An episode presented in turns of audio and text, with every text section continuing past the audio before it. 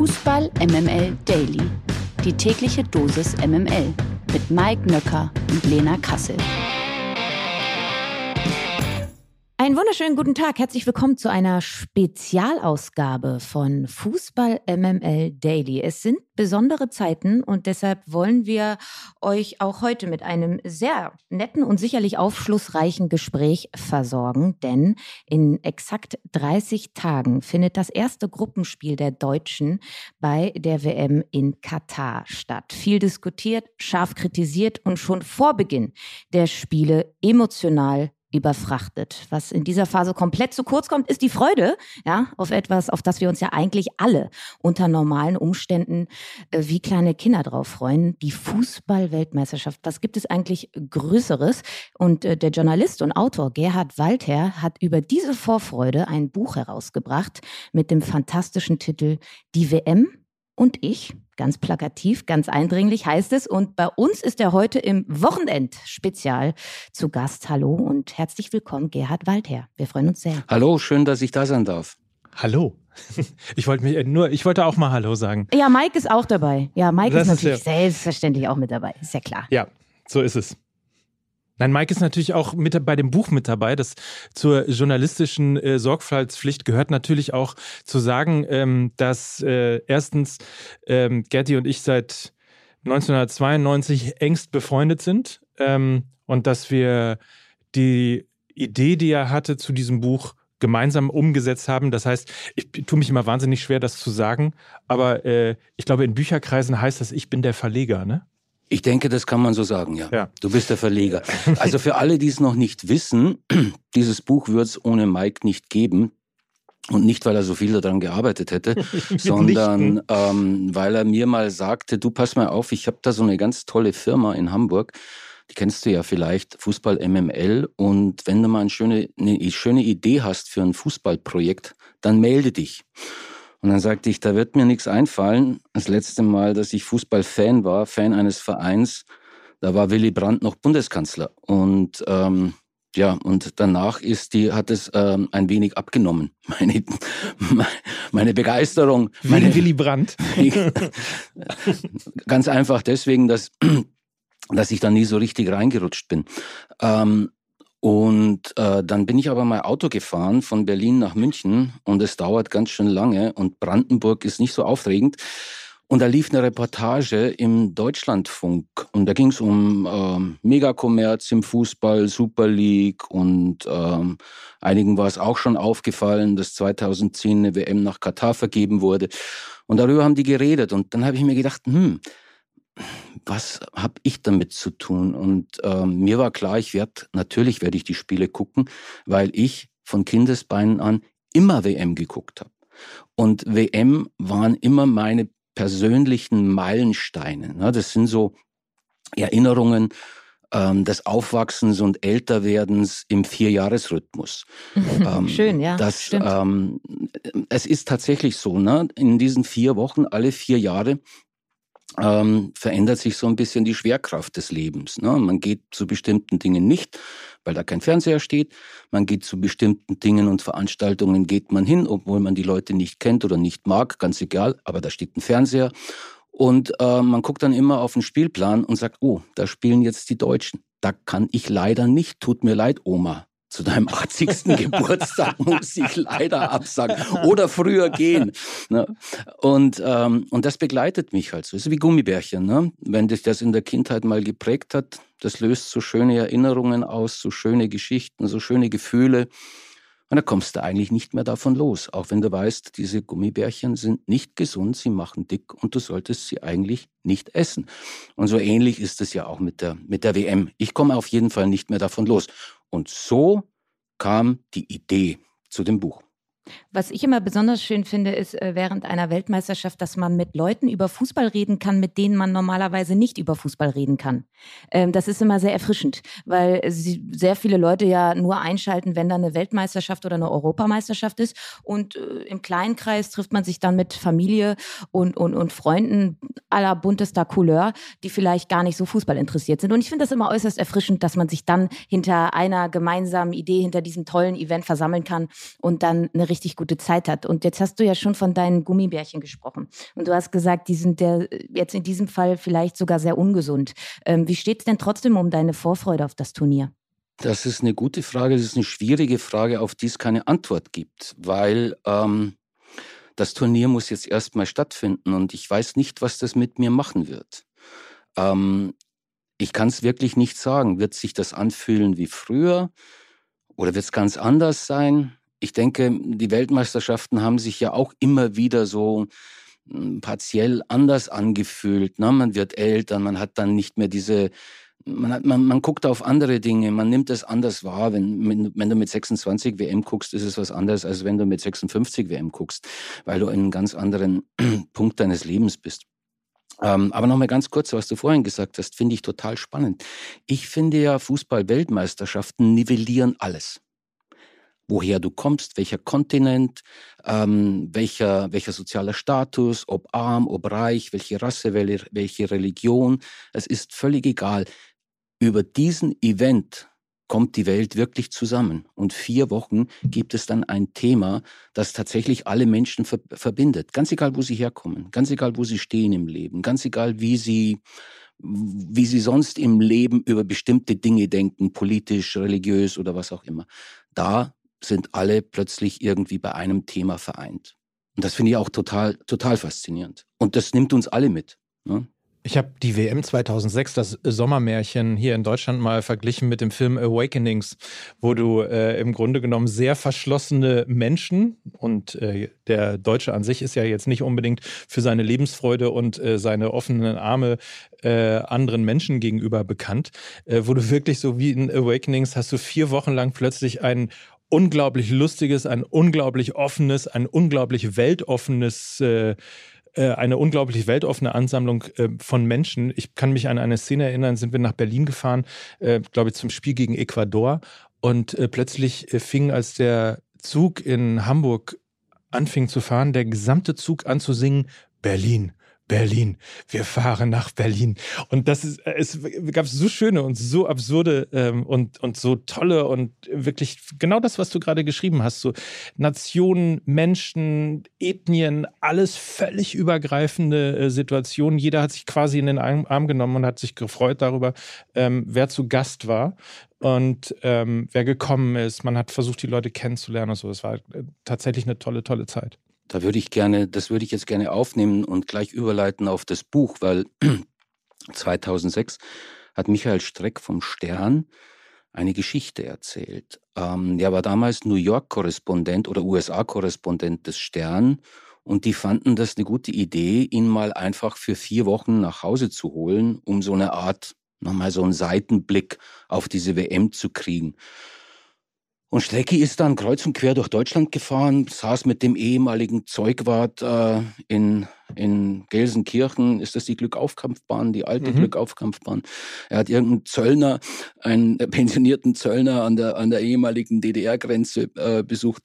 Ähm, sehr kuriose und, ähm, und, und schöne und emotionale Einblicke. Und er sagte, ich kam da zurück und habe mein eigenes Land nicht wiedererkannt. Mhm. Und er hat gesagt, dass ähm, es hat für das Image Deutschlands äh, diese WM und wie die Menschen damit umgegangen sind, hat für das Image Deutschlands mehr getan als ähm, vier Kanzlerschaften und 64 Jahre Goethe-Institut zusammen. Das ist ja immer, also total schöne Geschichte in Bezug nehmend darauf, welche Kraft auch der Fußball ja hat. Ne? Also, dass Weltmeisterschaften auch immer äh, ein bisschen ein Brennglas für das sind, was der Fußball auch bewegen kann. Ne? Ähm, Sichtweisen verändern, vielleicht auch das Beste aus einem Land herausholen, ähm, das Beste zum Vorschein bringen, was Menschen irgendwie ähm, als, als Team schaffen können. Und, und das finde ich immer so besonders toll. Und deshalb äh, liebe ich die Fußball-Weltmeisterschaft. Und ich glaube, das haben wir drei ja alle äh, gemein. Und ich glaube, das haben auch alle Reporter und Reporterinnen in diesem Buch gemein. Denn darum geht es ja. Also nur für die Leute, die es noch nicht in der Hand hatten, wie wir drei, es geht um Reporter, die in diesem äh, Buch zu Wort kommen und ihre ganz eigene Geschichte zu einer jeweiligen Weltmeisterschaft oder zu den Weltmeisterschaften generell erzählen. Ist das korrekt? Das ist korrekt. Ich würde vielleicht einfach noch sagen, um es ein bisschen zu konkretisieren, Sie erzählen Geschichten von 1954 bis heute. und sie waren alle dabei. Also wir haben noch jemanden gefunden, der 1954 und 58 dabei war. Der ganz große und berühmte und legendäre Kollege Hartmut Scherzer war 62 bei seiner ersten Weltmeisterschaft und jetzt ist er in Katar und hat dazwischen keine einzige Weltmeisterschaft als Reporter verpasst.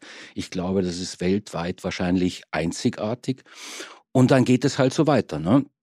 Und all diese ähm, Kollegen, äh, Fußballjournalisten, Fußballreporter erzählen aber jetzt nicht sowas, ähm, nicht eine Enzyklopädie-Version ihrer Weltmeisterschaft, sondern ihre ganz, ganz persönliche Geschichte.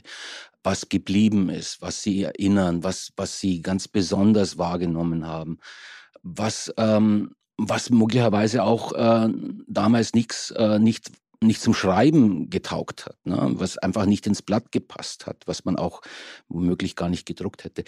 Und ähm, ich kann da vielleicht mal so ein, klar ein paar Perlen ähm, euch, vor, äh, euch, euch vor die Füße werfen. Ähm, also 1978, die letzte Nacht von Ascochinga. Deutschland verliert gegen Österreich 3 zu 2, 3 zu 2. Granke schießt ein. Und dann die letzte Nacht in As Ascochinga, in diesem Offiziersheim der argentinischen Luftwaffe, in dem die Mannschaft samt Delegation für mehrere Wochen kaserniert war. Franz Lampert spielt an der Hammond-Orgel und am Schluss nach ganz, ganz vielen alkoholischen Getränken tanzt Helmut Schön mit Berti Vogts.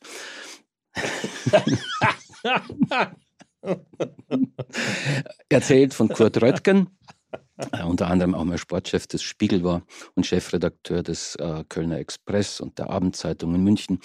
Ähm, oder die schöne Geschichte 1970, Hans Eiberle, reist mit Helmut Schön gemeinsam nach Mexiko. Sie sitzen also im Flugzeug, die Mannschaft, die Journalisten, man steigt aus. Und wer steigt mit aus? Die personifizierten Probleme der deutschen Fußballnationalmannschaft namens Uwe Seeler und Gerd Müller, weil es einfach hieß, naja, es kann nur einer spielen. Und irgendwann mal nach einem Frühstück in diesem Mannschaftsquartier setzen sich Hans Eiberle und Hans Schiefele, der auch schon 1954 dabei war, ein ganz großer Name ähm, im deutschen Sportjournalismus, setzen sich mit Uwe Seeler auf eine Parkbank und besprechen das einfach mal. Ne? Und Uwe Seeler erklärt ihnen dann mehr oder weniger, wie er die falsche Neun erfunden hat. Weil äh, Helmut Schön bekanntermaßen ein Konflikt scheuer Mensch, der mal Magenschmerzen bekam, wenn er Personalentscheidungen treffen musste. Dann hat er warme Milch getrunken zum Einschlafen. Und ähm, er fand keine Lösung. Aber Uwe Seeler hat Helmut Schön dann geholfen, indem er gesagt hat, dann stellen wir einfach den Gerd vorne rein und ich spiele ein bisschen dahinter, aber auch in der Spitze. Was begünstigt wurde dadurch, dass Helmut Haller ausgefallen ist, weil der nämlich im ersten Spiel nach 20 Minuten schon keine Luft mehr gekriegt hat. Es war leider sehr, sehr heiß und die Luft war dünn in Mexiko. Und so geht das weiter in diesem Buch. Also ich könnte jetzt noch eine Stunde weitermachen und Geschichten werden eigentlich immer besser. Aber ich glaube, das ist ein ganz guter Punkt, auch nochmal so ein bisschen zu erklären, warum es dieses Buch eigentlich gibt. Ich erinnere mich daran, äh, ich hatte, glaube ich, Corona zu der Zeit, als wir äh, darüber geredet haben und über die Idee geredet haben. Und man muss vielleicht in einem Punkt ein bisschen ausholen und erklären, was ähm, Gerhard eigentlich sozusagen jetzt in seiner Funktion als Herausgeber für eine Bedeutung für mich hat. Ich, ich bringe das immer zusammen auf den Satz, er hat mir das Lesen beigebracht. Gerti war früher bei der Süddeutschen Zeitung, später beim Stern und hat im Grunde genommen als fantastischer Erzähler ähm, für alle arrivierten Blätter, die man so kennt, geschrieben.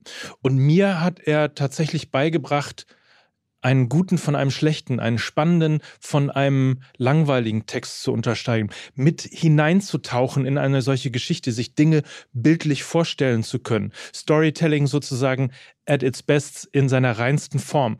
Und als wir über Katar geredet haben, war halt immer so, was hätte ich machen sollen? Ich bin nicht der in, in investigative Journalist. Ich kann kein Anti-Katar-Buch machen, dafür habe ich die Ausdauer nicht, dafür habe ich die, die Qualitäten gar nicht.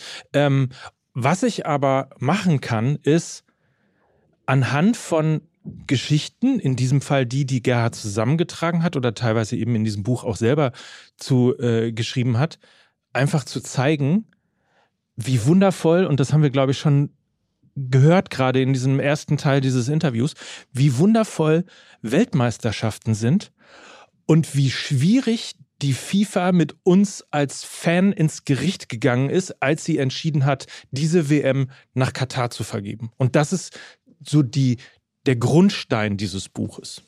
Und man kann, man kann das Buch ja dann auch in, in, insofern als Kompensationsleistung verstehen. Ne? Also einfach sehr viele positive, emotionale Geschichten ähm, ans Tageslicht holen, um, um auch ein bisschen diese Negativität, die momentan ja überall rumwabert, wenn man jetzt an die nächsten vier Wochen denkt, ähm, ja, ein bisschen, ein bisschen abzufedern. War das auch ein Gedanke? Ich würde so sagen, ähm, für mich ist es eh zu kurz gesprungen. Ähm, ich bin eher der Kurzspringende bei uns. die sich jetzt an Katar abzuarbeiten. Erstens mal ist es in den letzten zwölf Jahren offensichtlich ganz lange niemandem aufgefallen, dass die WM dorthin vergeben wurde. Zweitens sage ich ganz häufig, wenn jemand dann sagt, also hast du gar keine Probleme mit Katar. Ich habe sehr wohl Probleme mit Katar und nicht nur eins, aber ich habe auch Probleme mit den Menschenrechtsverletzungen in Birma und mit den Arbeitsbedingungen von, äh, von Kindern und äh, Jugendlichen in asiatischen Sweatshops. Und da, wenn wir jetzt dann anfangen, können wir ganz gleich schnell weiterkommen, gehen wir zur, zur Agrarindustrie, zur Lebensmittelindustrie. Ich habe ganz, ganz viele Probleme im Leben die man besprechen müsste. Und da sitzen wir morgen Mittag noch da. Nur, der, der Punkt ist, Katar ist kein Monolith. Das fällt nicht vom Himmel. Und wer Katar bewertet oder beurteilen will, kann das nur tun, wenn er es einbettet in das, worum es geht. Es geht um Fußball-Weltmeisterschaft. Und Fußball-Weltmeisterschaft ist nicht nur Katar, ist nicht nur FIFA, ist nicht, Menschenrecht, nicht nur Menschenrechtsverletzungen, Korruption und das ganze Mediengedöns und der Megakommerz, der jetzt da dran hängt. Katar, äh, WM ist auch unsere Geschichte. WM äh, ist Legenden, Mythen, Historie und alles das, was mit Emotionen zu tun hat, was, was das alles bei uns auslöst. Also ähm, mir wäre es zu einfach, jetzt einfach herzugehen und zu sagen, ich finde es jetzt doof, und ähm, ja, ich gucke das dann doch, aber vielleicht nur die deutschen Spiele wie Heretic. Ähm, aber ansonsten finde ich es ganz doof. Ähm, halte ich für ein bisschen kindisch und führt auch zu nichts. Ähm, man muss halt sehen, in welchen, ähm, muss den Kontext sehen. Man muss wissen, in welcher Welt wir leben, äh, inwieweit großer Sport und große Sportevents da eingebettet sind. Und ähm, das Entscheidende aber nochmal ist, die Fußball-Weltmeisterschaft besteht nicht nur aus dem jetzt anstehenden Event, sondern aus allem, was vorher war.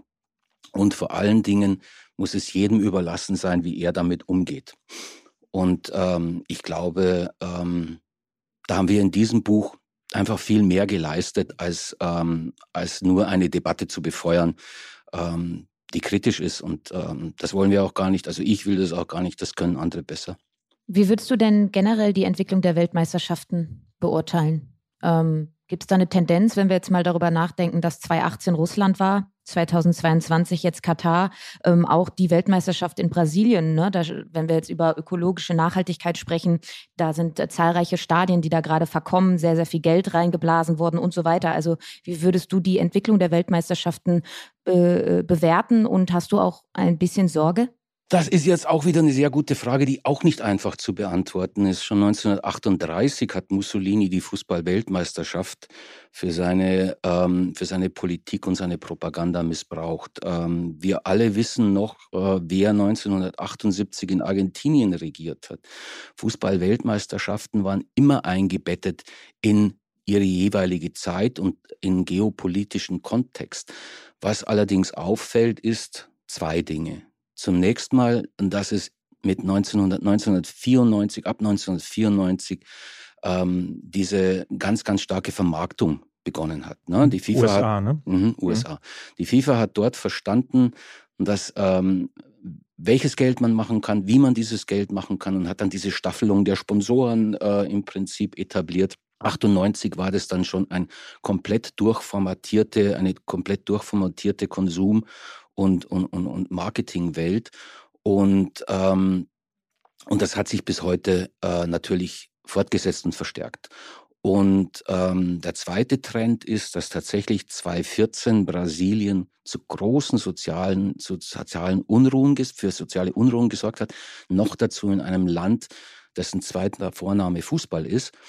Und äh, 2018 Russland und nun 2022 Katar, das macht einem Angst. Da wird an einer Schraube gedreht und zwar in einer Geschwindigkeit und mit einer, mit einer, mit einer, wie soll man sagen, ja, mit einer Zerstörungskraft, wie ich finde, was die Idee, die Ideale und die Werte des Fußballs und auch der Weltmeisterschaften angeht, die, nochmal, die einem Angst macht.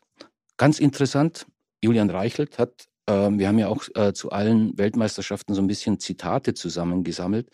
Und Julian Reichelt hat sinngemäß gesagt, 2018, wir werden einmal mit Erschrecken auf diese Fußball-Weltmeisterschaft in Russland zurückblicken, wie wir heute mit Erschrecken zurückblicken auf die Olympischen Spiele 1936 in Berlin.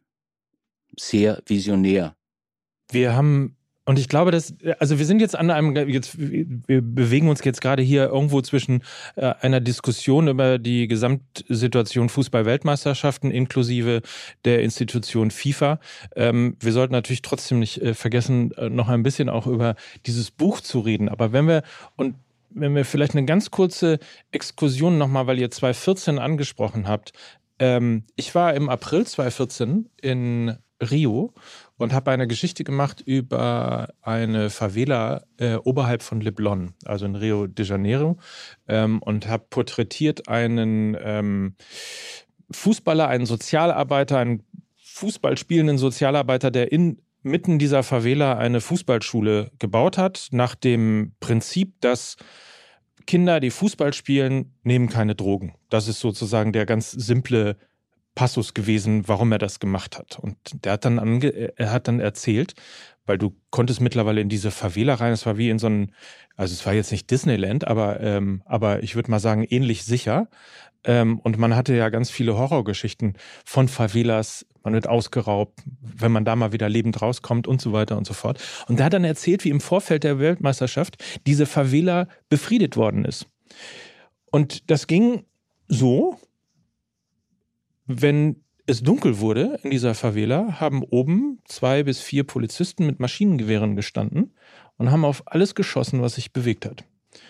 Und jeden Morgen musste äh, der ähm, Fußballlehrer seinen Fußballplatz aufschleichen und erstmal Leichen beiseite schieben. Ähm, die Polizei hat sich gesagt, wer nachts in der Favela auf der Straße ist, kann nur ein Krimineller oder ein Drogendealer äh, oder eben ein Drogenabhängiger sein. Und das alles findet sozusagen im Schatten von Fußball-Weltmeisterschaften statt, ohne dass wir das mitbekommen, zum einen, und ohne, dass sich auch irgendjemand, und da ist jetzt die Institution FIFA gefragt, wie ich finde, sich darum kümmert. Also wo ist denn der Anforderungskatalog? Es gibt so viele Anforderungskataloge, vor allen Dingen irgendwie steuerfreie Gewinne äh, müssen steuerfrei abgeschöpft werden Richtung FIFA, aber es passieren Dinge im Rücken, im Schatten der Organisation Weltmeisterschaften, die unfassbar sind. Und ich glaube, Katar ist jetzt tatsächlich zum ersten Mal äh, so das Turnier, wo allen klar wird, ah, hier äh, läuft was falsch in dem System. Da gebe ich dir recht. Da bin ich dabei.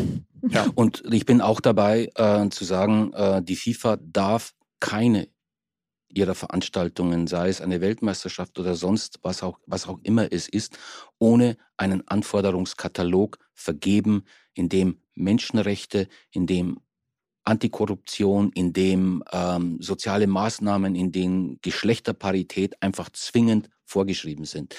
Es müssen, es muss, der Vergabeprozess muss an Werte, Ideale geknüpft sein, das muss nachgeprüft werden und es muss jedem Antragsteller oder, oder, oder jedem Kandidaten, der sich dafür bewirbt oder den Zuschlag bekommt, muss sich daran messen lassen, muss sich überprüfen lassen und wenn er die Anforderungen nicht erfüllt, muss diese Vergabe wieder zurückgenommen werden. So müsste es laufen.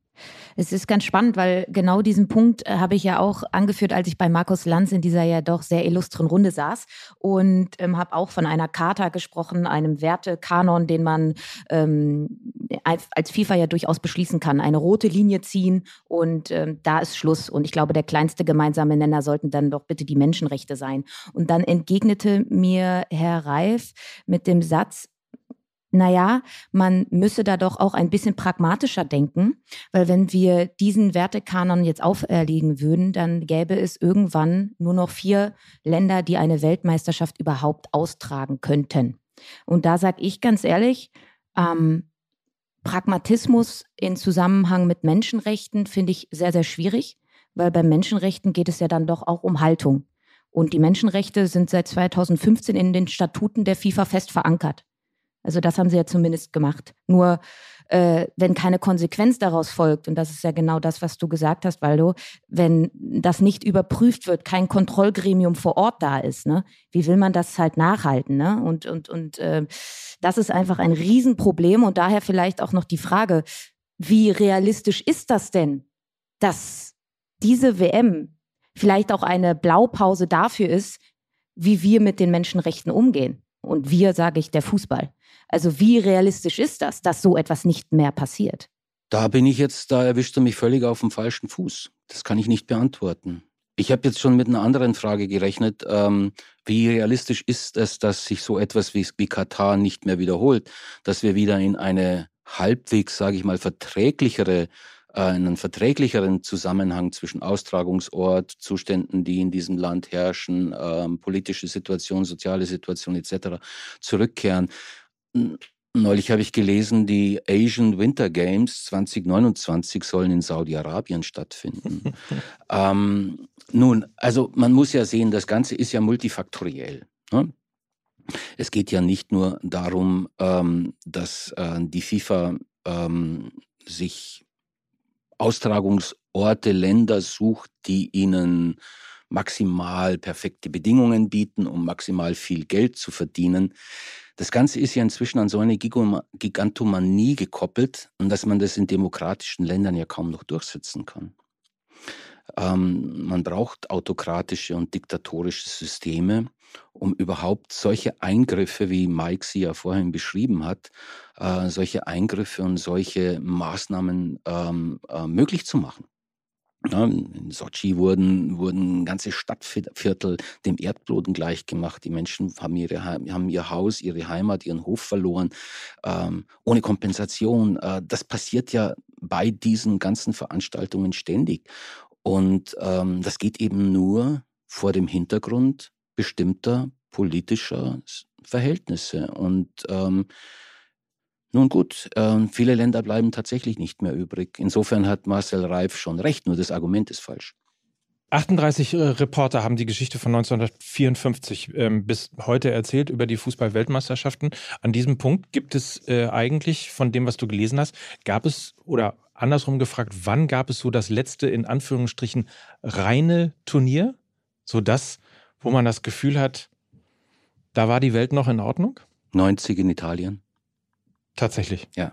90 in Italien, das ist auch so, man spricht ja dann auch viel mit den Kollegen und die waren ja auch nicht nur bei einer Weltmeisterschaft, sondern man musste immer so ein bisschen rauskriegen, wer würde gerne über was schreiben, äh, wer war wo, wann dabei und dann ähm, muss man da ein paar so harte Entscheidungen treffen oder auch so ein bisschen, sag ich mal, manipulatorisch eingreifen, um jemandem zu sagen, aber ich sehe dich als Autor ganz da, weil da habe ich noch niemanden.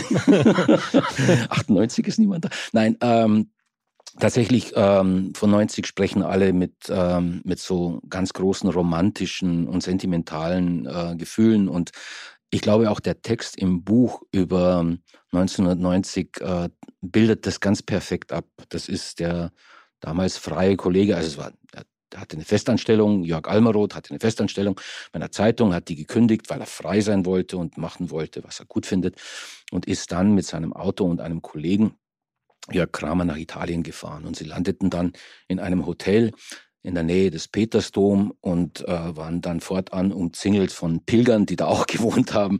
Und dann beginnt so eine Odyssee im Auto und in der Eisenbahn durch dieses, ähm, durch dieses vom Fußball verzückte, ähm, beseelte Italien. Ne? Gianna Nannini singt und es ist alles großartig. Und, ähm, und diese Stimmung und dieses Gefühl, das man beim Lesen in einer Geschichte bekommt, haben danach die Geschichten nicht mehr wiedergegeben. Und deswegen glaube ich tatsächlich, damit hat es so ein bisschen aufgehört. Ne? 1990 war das noch eine private, familiäre WM, bei der es eben diesen Megakommerz noch nicht gab, bei dem es auch noch nicht diese, diesen exzessiven Medienzirkus gab. Inzwischen hat sich ja medial zwischen 1990 einiges getan. Das letzte Mal, als ich nachgeschaut habe. Nein, was meinst du denn damit? Nein, damals gab es eben nur Hast hauptsächlich... Hast du jetzt mehr als drei Programme in deinem Fernseher? Oder? Ähm, 1990, äh, also ihr habt es jetzt alle gemerkt, ähm, ich komme aus der Bronzezeit des Journalismus. Ich habe noch angefangen, auf einer mechanischen Schreibmaschine zu schreiben. Einer Olympia. Olympia Monika. Aber äh, tatsächlich, nein, äh, es hat sich medial ja auch viel getan und diese Veranstaltungen, also eine WM kann heute nicht mehr diesen, diese Aura und diesen Charme und diese, diese Faszination haben wie 1990 in Italien. Geht ganz einfach nicht mehr. Aber wenn man mich fragt, wann die letzte war, ich sage 1990 in Italien.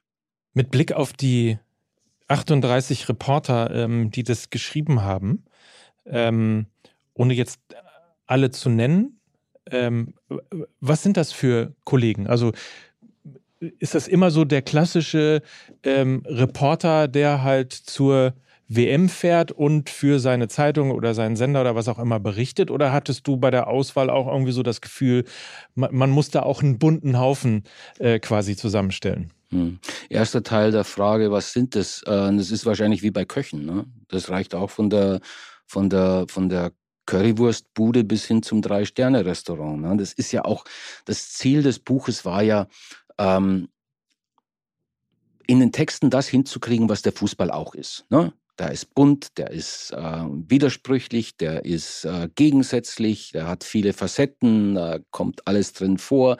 Da gibt's die, die Treter und da gibt's die Künstler und da gibt's die, die, die Ergänzungsspieler und da gibt's die, die, die taktisch Versierten und da gibt's die Schlauen und da gibt's die Dummen und na, also alles eine schöne, bunte Truppe mit, mit vielen, vielen, vielen ähm, Aspekten.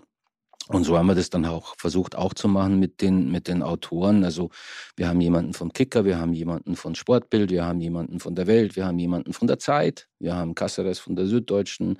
Das ist dann schon mehr Sportfeuilleton. Ähm, aber es ist im Prinzip so eine, eine, Mischung an Charakteren und eine Mischung an Schreibstilen und auch natürlich, wir haben Autoren aus drei, vier Generationen. Ne? Unser ältester Kollege Gerd Reitl ist 91 und Christopher Melzer von der FAZ ist 29. Und ähm, man betrachtet die Welt als 29-jähriger junger Mann, äh, Digital Native, äh, natürlich ganz anders als äh, jemand, der, der im Krieg noch zur Schule gegangen ist und ein Jahr nicht zur Schule gehen konnte, weil die Schule ausgebombt war. Also ähm, ansonsten ähm, würde ich sagen, ist wie im richtigen Leben. Ich glaube, man kann Zahnärzte nicht auf einen Nenner bringen, man kann ähm, ähm, Radiomoderatoren nicht auf einen Nenner bringen. Jeder hat seine Qualität. Und dadurch kriegt das Ganze, wie ich finde, erst die richtige Qualität, weil wir so viele unterschiedliche Stimmen zusammengebracht haben. Ähm, ich betrachte ja so ein Buch als 28-jährige Frau natürlich auch nochmal anders. Und wenn ich dann auf den Buchrücken schaue, dann ist mir eine Sache sofort ins Auge gesprungen und die habe ich dann auch Mike direkt geschrieben. Warum sind quasi nur Männer in dem Buch? Die Frage äh, beantwortet sich relativ leicht, ist aber auch nicht so einfach. Also, bis in die Nullerjahre waren im Printjournalismus, das ist ja so ein bisschen ein Phänomen. Man denkt ja, Frauen im Fußball, das ist ja nichts Besonderes. Ne? Das ist aber mehr so im, im, im, im Fernsehbereich. Und im, im Radiobereich äh, habe ich damals auch, äh, als ich noch Sportjournalist war, äh, mehr ähm, ähm, Kolleginnen ähm, ähm wahrgenommen. Äh, Im Fußballjournalismus und noch dazu bei Weltmeisterschaften war das eine Männerdomäne und zwar exklusiv bis in die Nullerjahre hinein. Erst 2006 bei der Weltmeisterschaft in Deutschland kamen, dadurch, dass man das, also dass es nicht so kostenintensiv war, hat man auch mal ein paar Kolleginnen da mitmachen lassen. Und ähm, danach hat sich aber nicht mehr so viel geändert. Also es hat sich noch nicht so viel getan. Ähm, vor allen Dingen auch, Weltmeisterschaft ist die größte Bühne für einen Sportjournalisten. Und da setzen sich äh, in der Redaktion in aller Regel ja, die, die durch, Männer durch. Die Männer durch. Ähm, gut, wir haben es aber versucht. Ne? Es ist ja nicht so, dass man nicht gedacht hat, äh, wir wollen keine Frauen. Stimmt eine ja ist drin, nicht. genau, eine ist ja, drin. Ja, ja, ja. Also jetzt pass auf. Es ist so. Ich habe angefragt, ne? Und eine Kollegin sagte mir, ähm, Nö, macht sie nicht. Ähm, dann habe ich, ja, vielleicht doch mal, sie waren für mich so diese ganz große Stimme und äh, auch wichtig als Leser. Und äh, nach der dritten Mail schrieb sie mir zurück, was an dem Wort Nein verstehen Sie nicht. ähm, dann ähm, dann gab es Kolleginnen, die ich angefragt habe, die, aber, die aber nie bei Weltmeisterschaften waren. Großartige Schreiberinnen. Also die waren nie bei Weltmeisterschaften oder haben nie über Fußball geschrieben. Ähm, und ähm, die eine oder andere hat einfach aus Zeitgründen abgesagt, hat gesagt, ich würde es gern machen, aber ich schaff's terminlich nicht. Weil die Auswahl so gering war, war am Ende einfach nicht mehr viel übrig. Bis 2000 hätte ich keine gehabt. Und von 2000 bis 2018 habe ich es versucht. Und dann ähm, ist tatsächlich nur die Elli übrig geblieben, Elisabeth Schlammerl, auch Vizepräsidentin des Verbandes deutscher Sportjournalisten. Und ähm, bezeichnenderweise erzählt Elisabeth in die WM und ich eine Geschichte von einer Pressekonferenz 2018. Ich wiederhole, ich wiederhole, 2018, 2018.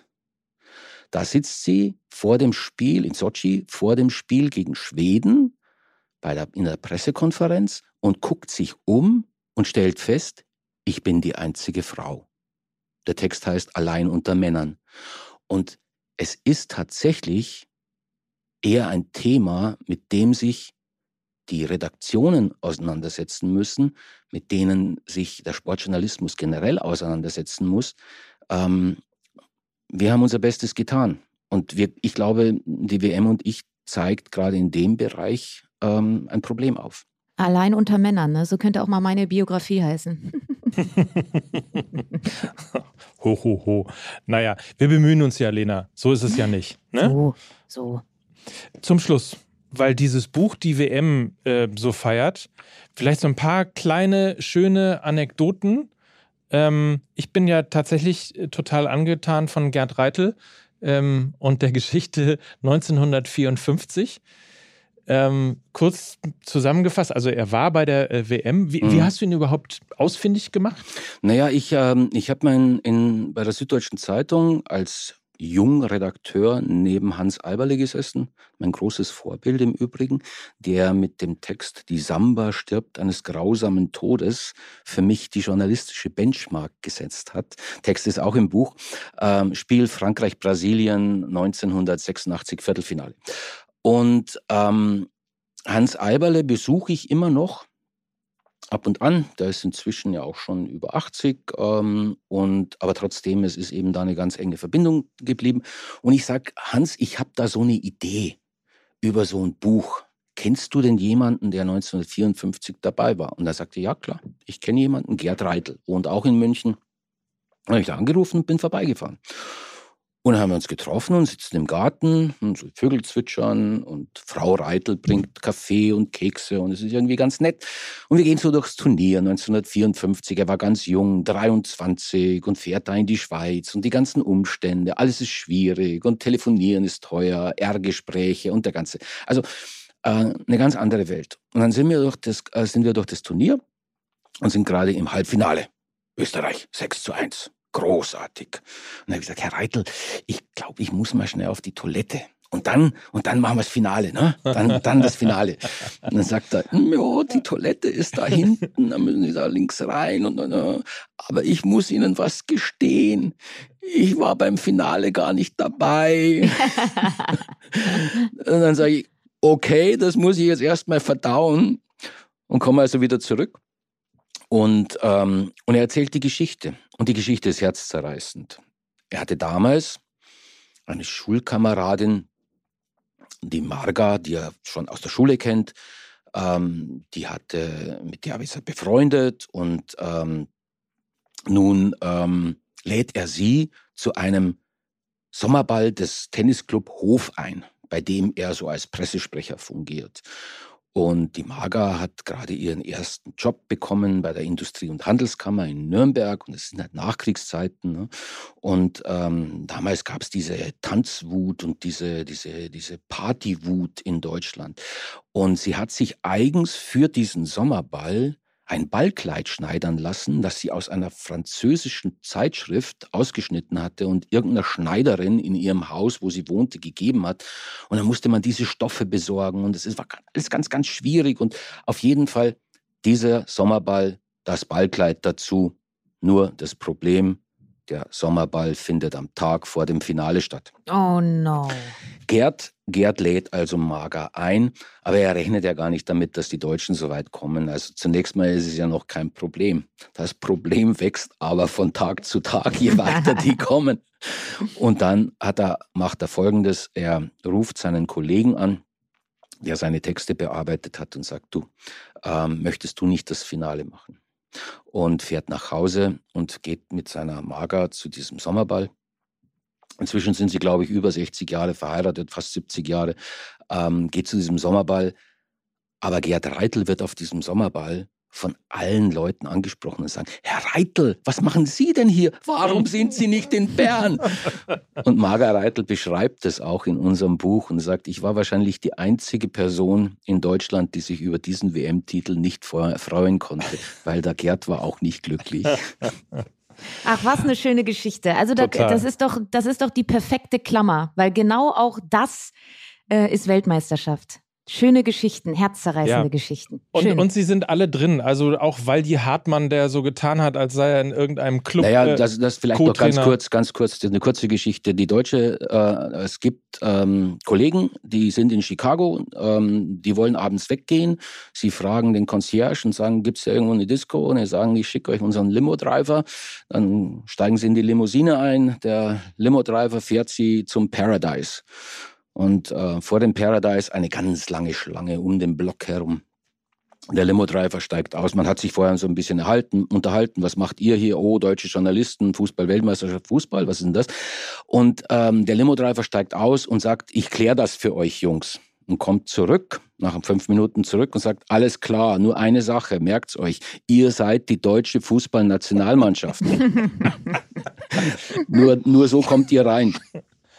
Dann haben sie sich umgeguckt und haben gedacht, ah, wir haben den Waldi Hartmann dabei. Das glaubt uns kein Mensch, dass der. Das, dann, haben sie ihn, dann haben sie ihn zum Assistant Coach gemacht. Und, ähm, und immer so gegen Mitternacht stieg Waldemar Hartmann auf einen Barhocker und rief, Boys, tomorrow training at night, uh, tomorrow training at 9 a.m. We have to go. Und die Mädels ringsum kreischten, oh Coach, please no, don't go. und dann sagte er, okay Boys, one more hour. Und die Party ging weiter. Erzählt von Stefan Frommann, ganz, ganz großer Text. Super schön. Ähm, wie gesagt, das ist die komplette Bandbreite. Mit Katar wird sich natürlich auch auseinandergesetzt, auch in verschiedenen Perspektiven, wie sich das gehört. Ja, ich sage einfach nur die Namen der Autoren. Äh, Dietrich Schulze-Marmeling, Ronald Reng, Ronny Blaschke äh, haben die drei Themen. Einmal die FIFA, einmal das globale Phänomen Weltmeisterschaft. Und Ronny Blaschke schreibt über Interessen und Abhängigkeiten im Fußball. Denn ganz so einfach ist es ja nicht. Das sind alles Wirtschaftsunternehmen, die ähm, einfach in einen Kontext eingebunden sind, den man einfach nicht zu mir, nichts dir, nichts selber bestimmen kann. Ne? Dann ist man in bestimmter, in bestimmter Hinsicht ja auch ein bisschen ausgeliefert. Das sind drei Texte plus ein Text von dem Kollegen Christoph Melzer, Christopher Melzer, der ähm, zu seiner ersten WM fährt und ähm, darauf ähm, sehr besorgt und ein bisschen, ähm, wie soll man sagen, ja, nachdenklich blickt, weil er schon mal in Katar war als Journalist und das fand er nicht so toll.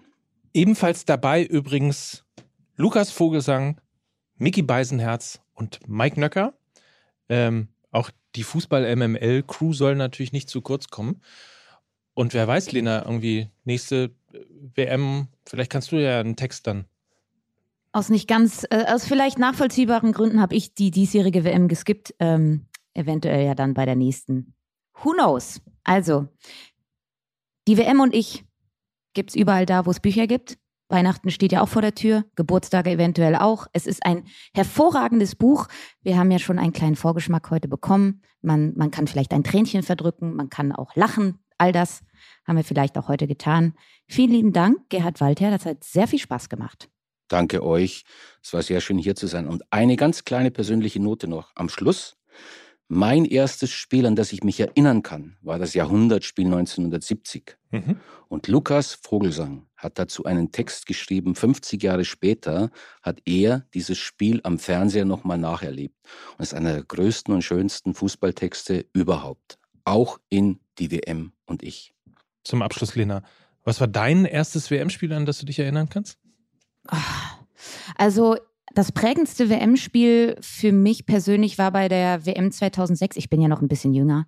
Ähm, WM 2006, da habe ich das erste Mal mich wirklich in den Fußball verliebt. Mein Stiefvater war Franzose und das prägendste Spiel war natürlich das äh, Finale äh, Frankreich gegen Italien, Zinedine Zidane. Ähm, das ist bis heute einer meiner Lieblingsfußballer. Damals war ich verliebt in Thierry Henry. Ähm, also das war das prägendste Spiel, äh, was ich erlebt habe und das, äh, da ist meine Liebe zum Fußball entstanden. WM 2006 Finale. Und Sehr du, gut. Mike?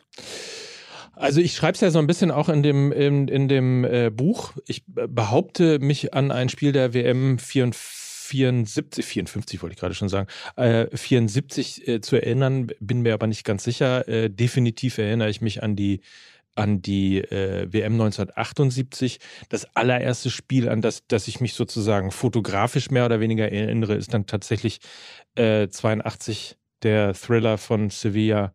Ähm, das Spiel gegen Frankreich mit äh, Battiston und Schumacher, mit dem Fallrückzieher von Klaus, Klaus Fischer, äh, diesem legendären 3 zu 3 nach Verlängerung. Äh, und dem ähm, Siegestor beim Elfmeterschießen von Horst Rubesch und dem unsterblichen Zitat, ich habe gedacht, jetzt tu ich ihn ihm rein, in ihm sein Tor. So, so, ist es. Also, das ist alles drin, die WM und ich. Ähm, ich, ich. Also, wenn ich sage, es ist ein fantastisches Buch, dann klingt das blöd, aber ich bin froh, dass du es gesagt hast, Lena. Ähm, Gibt es überall da, wo es Bücher gibt und natürlich auch bei fußballmml.de. Außerdem einfach mal bei uns in den äh, sozialen Kanälen ein bisschen abwarten. Wir machen ein paar Lesungen äh, in Essen beispielsweise, in München beispielsweise, in Berlin. Also wer Lust hat, kommt vorbei und ähm, erlebt hoffentlich einen wahnsinnig schönen und sehr emotionalen Abend rund um Fußball-Weltmeisterschaften. Gerti, danke, dass du hier warst. Danke euch, war schön. Tschüss. Tschüss. Dieser Podcast wird produziert von Podstars bei OMR.